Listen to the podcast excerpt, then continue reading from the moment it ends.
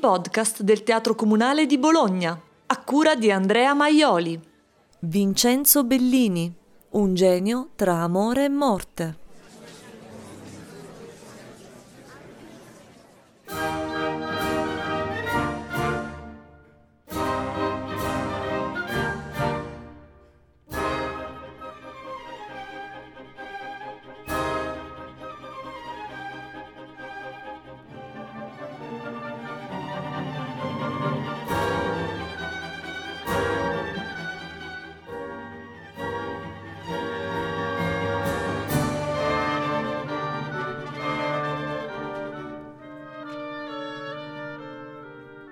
Norma di Vincenzo Bellini è Casta Diva, una delle arie evergreen della lirica, naturalmente. Norma di Bellini è Maria Callas, che ne fece uno dei suoi cavalli di battaglia, ma è anche la voce di Montserrat Caballé e Joan Sutherland. Norma di Bellini è la storia calata nel conflitto tra Galli e Romani che affonda le sue radici nella Medea di Euripide, ma ufficialmente nella tragedia ottocentesca del francese Alexandre Soumet, intitolata appunto Norma o l'infanticidio. Nell'opera il sacrificio definitivo dei figli non avverrà, ma la sacerdotessa Norma e l'amato romano Poglione, dopo una bella serie di vicissitudini, si sacrificheranno insieme. L'opera che vide la sua prima alla Scala di Milano il 26 dicembre del 1831 Va in scena ora nella stagione del Teatro Comunale di Bologna e qui a Bologna venne rappresentata per la prima volta nel 1833. Va in scena, dicevamo, dal 18 marzo 2023 con Pier Giorgio Morandi sul podio e Stefania Bonfadelli in regia. Francesca Dotto è Norma. Ancora una grande figura femminile, dunque, che però non convinse il pubblico milanese della prima. Secondo la tradizione, Bellini scrisse all'indomani una lettera insistendo sulla parola fiasco, anche se qualche musicologo mette in discussione la veridicità dell'attribuzione. Certo, non venne accolta con un trionfo, ma già dalla seconda e dalla terza replica fu un successo indiscutibile. Che non si potesse né dovesse parlare di fiasco è evidente leggendo quello che scrisse proprio il suo autore all'indomani della prima. A dispetto d'un partito formidabile a me contrario, perché suscitato da una persona potente e da una ricchissima, la mia norma ha sbalordito e più sera, che fu la seconda rappresentazione, che la prima. Il giornale ufficiale di Milano può aver dato la nova di un fiasco deciso perché nella prima sera il partito contrario, mentre il giusto applaudiva, zittiva, e perché la persona potente è padrona e può ordinare che il giornale scriva come adesso piace. La persona potente fa questo perché è un nemico acerrimo della pasta. Eh, stiamo parlando della protagonista Giuditta Pasta. E la ricca perché è l'amante di Pacini e quindi mia nemica. Frattanto ieri sera l'opera fu ancora più gustata ed il teatro fu pieno a zeppo, segno vero dell'esito di un'opera. Ecco, sul semi-insuccesso della prima scaligera, e questo è un dato di fatto, forse influì anche l'umore di un pubblico che già aveva decretato il successo della sonnambula e si era trovato forse impreparato e spiazzato da questa nuova creazione di Bellini. Ma in questo caso le voci complottiste trovano conferma proprio nelle parole del musicista. E chi erano dunque questa persona potente e la ricchissima? Il primo è il duca Visconti, intendente della Scala, un nemico giurato della protagonista, la cantante Giuditta Pasta, e quindi l'orchestratore degli schiamazzi e dei fischi. La complice, la contessa Samoilov, figura di spicco nella società bene milanese, arcinemica di Bellini tanto da organizzare in combutta con il suo nuovo compagno, il compositore certo di fama non eccelsa Giovanni Pacini, una clac che fischiasse nei momenti opportuni. E perché quest'astio da parte della contessa ricchissima? Sempre a sentire i complottisti la signora era stata in passato amica di Vincenzo Bellini, amica e forse qualcosa di più. La rottura, con tutto ciò che ne consegue, aveva portato a questo e succede quando le coppie scoppiano ed entra in campo la gelosia e l'invidia. E di donne Vincenzo Bellini ne sapeva qualcosa. Addirittura qualcuno ha adombrato che dietro la morte prematura, prematurissima del compositore catanese, non ci fosse stata una banale malattia, ma del veleno, dovuto naturalmente a una donna contesa e a un compagno geloso.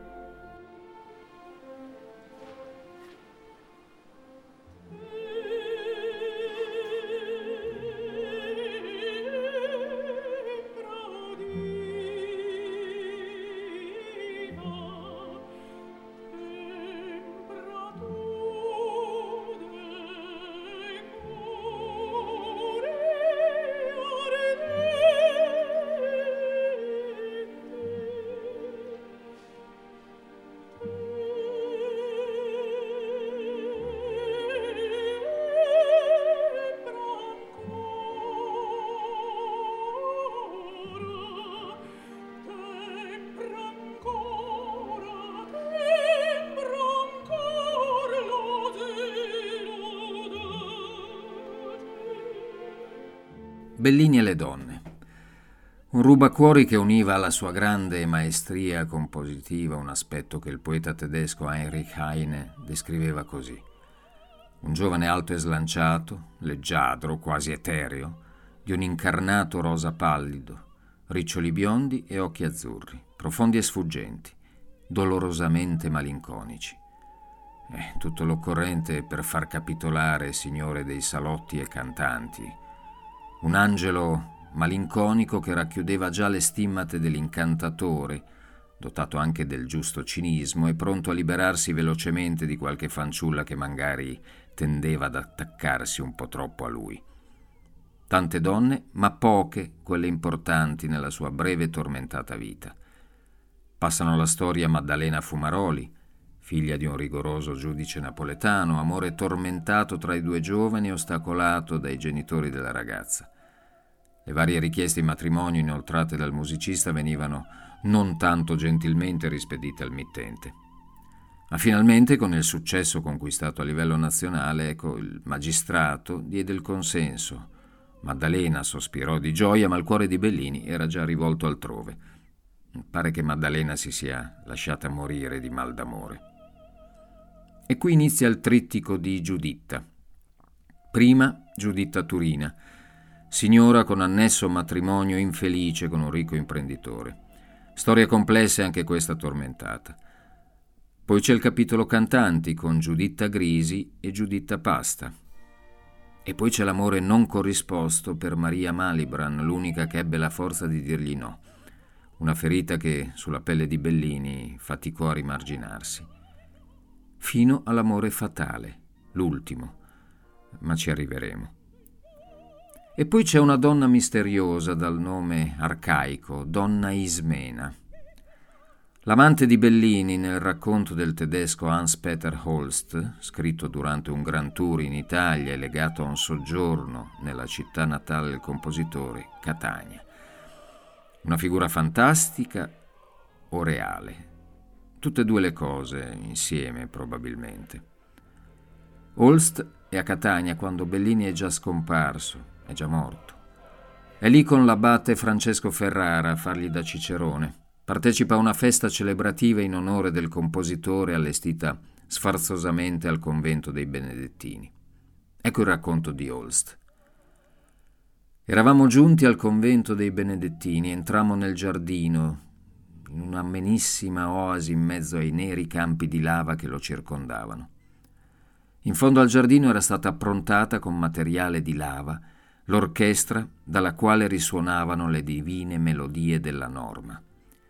In mezzo al giardino, tra un gruppo di platani che formavano una specie di teatro naturale, era stato innalzato un palco su cui i cori e singoli artisti cantavano fra applausi strepitosi i pezzi più maestosi e le arie più tenere delle opere di Bellini. La folla andava crescendo, accalcandosi dappertutto e dappertutto non udivasi che il nome di Bellini, Bellini, accompagnato da tutte le espressioni meravigliose di cui abbonda la lingua italiana. Non era più un'eletta società convenuta per festeggiare l'onomastico di un illustre scomparso. Era tutta Catania, Era il popolo siciliano, che compenetrato dallo stesso sentimento e spinto dal medesimo impulso, erasi adunato insieme per onorare con una festa particolare l'artista sovrano che aveva reso celebre nel mondo tutta l'isola nella quale era nato.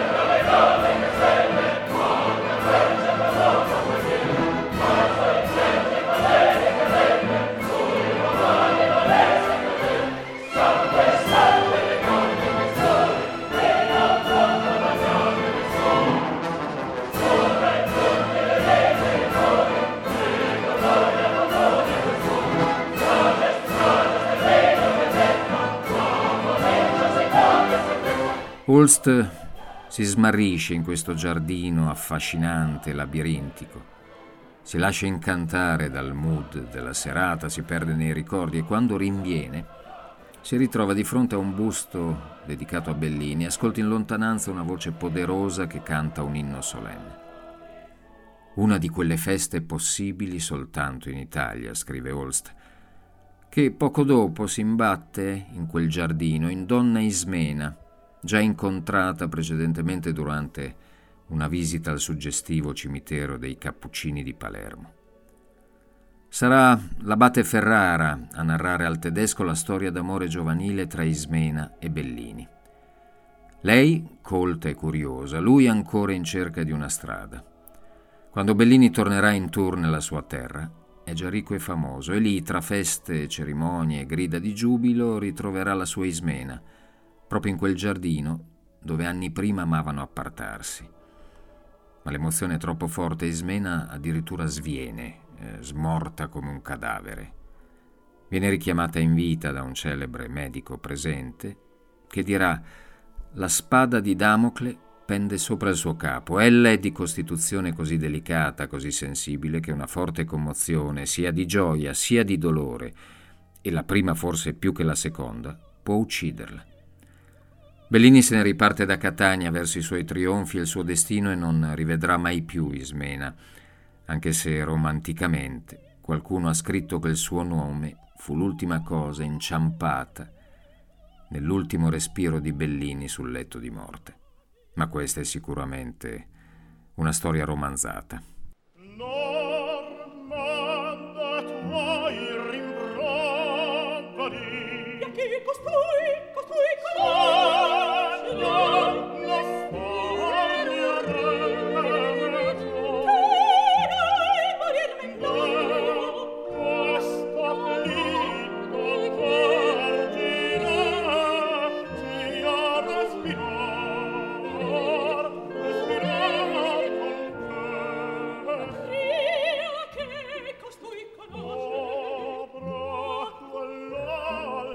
Oltre alla donna dunque c'è un'altra figura chiave nel cammino terreno di Vincenzo Bellini ed è appunto la morte.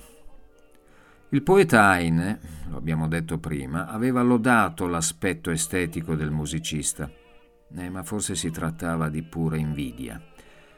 E Heine a Bellini non stava proprio simpatico, forse perché da uomo del sud Bellini era assai superstizioso e il poeta tedesco, sapendolo, ci marciava girando il coltello nella piaga e predicendo addirittura al musicista una morte prematura, cosa che peraltro si avverò.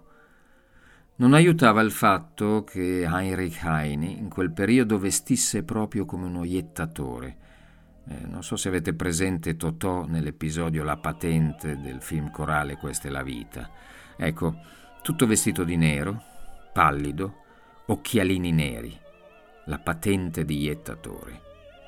Così il poeta tedesco, che nei salotti parigini, quando incontrava Bellini, non perdeva occasione di punzecchiare il suo lato superstizioso, la testimonianza di Madame Jobert, che aveva aperto le porte del suo salotto alla Parigi Bene, racconta una di queste serate. Una delle vittime su cui la malignità di Heinrich Heine si sfogava con maggior accanimento era il simpatico compositore Bellini, il quale, per sua disgrazia, aveva candidamente confessato di essere superstizioso.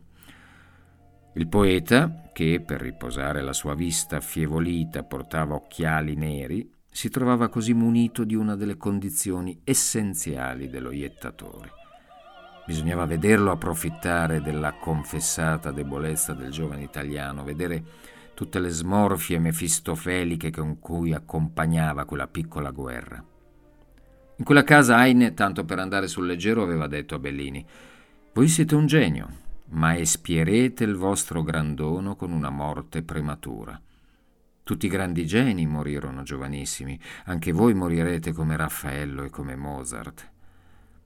E Madame Joubert, nel tentativo di una riconciliazione, organizzò anche una cena invitandoli entrambi, ma Bellini non si presentò, non stava bene. Amore e morte. In quel momento Bellini viveva a Puteaux, vicino a Parigi, nella magione del banchiere inglese Samuel Levy, e della sua compagna, molto più giovane, Honorine Olivier, ballerina all'opera. Tra il musicista e la ballerina era nata forse una liaison? E nel caso il padrone di casa se n'era accorto? Fatto sta che gli amici in quel periodo, gli amici italiani, non riuscivano a vederlo, chiuso com'era nella villa dei Levi che avevano eretto intorno a lui un muro invisibile ma impenetrabile. Quando finalmente ci riuscirono si trovarono di fronte a un Vincenzo Bellini in gravi condizioni, che alternava momenti di lucidità ad altri di delirio, in cui chiamava incessantemente la madre e il padre. Ecco, qualche giorno dopo morì in quella grande villa, non aveva ancora compiuto 34 anni. I padroni di casa erano fuggiti a Parigi lasciandolo solo, temevano probabilmente il contagio, perché la causa della morte venne addebitata al colera che aveva strappato Bellini alla vita terrena alle 5 del pomeriggio del 23 settembre 1835. Fu eseguita l'autopsia, infiammazione all'intestino con una violenta dissenteria dovuta al colera. Colera che aleggiava intorno a Bellini già ai tempi della preparazione di Norma, peraltro. Scriveva già nel marzo che precedette la prima di aver dovuto guardare il letto per un'infiammazione di gola con febbre. Mi sono rimesso bene e di questo male non posso incolparne che la troppa fatica. E nel corso dell'estate si diffondevano notizie inquietanti su un'epidemia di colera in arrivo da Vienna. In settembre scriveva a Giuditta Pasta di star scrivendo l'opera senza alcun impegno, poiché quasi sono sicuro che il colera arriverà in tempo, che farà chiudere i teatri. È escluso il veleno, dunque, ma non la iattura lanciata dal nero vestito Aine.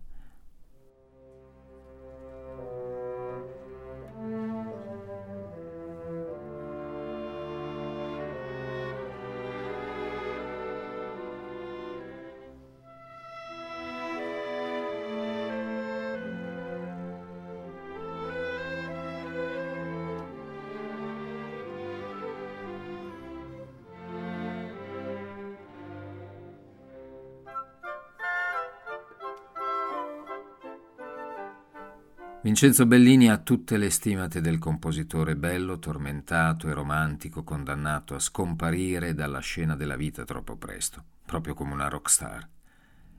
Sottovalutato e criticato, certo, ma osannato paradossalmente dai compositori moderni e contemporanei. Sentite cosa ha detto di lui un signore di un certo peso nella storia della musica. Nel momento in cui Beethoven tramandava quelle ricchezze dovute in parte a questa privazione del dono melodico, un altro compositore, i cui meriti non sono mai stati uguagliati a quelli del maestro di Bonn, seminava i quattro venti con una instancabile profusione, magnifiche melodie di rarissima qualità, distribuendole quasi gratuitamente come le aveva ricevute, senza nemmeno pensare a riconoscersi il merito di averle create. Beethoven ha dato alla musica un patrimonio che sembra essere dovuto solo al suo ostinato lavoro. Bellini ha ricevuto la melodia senza nemmeno far fatica di chiederla, come se il cielo gli avesse detto ti do proprio quello che manca a Beethoven. Firmato Igor Stravinsky.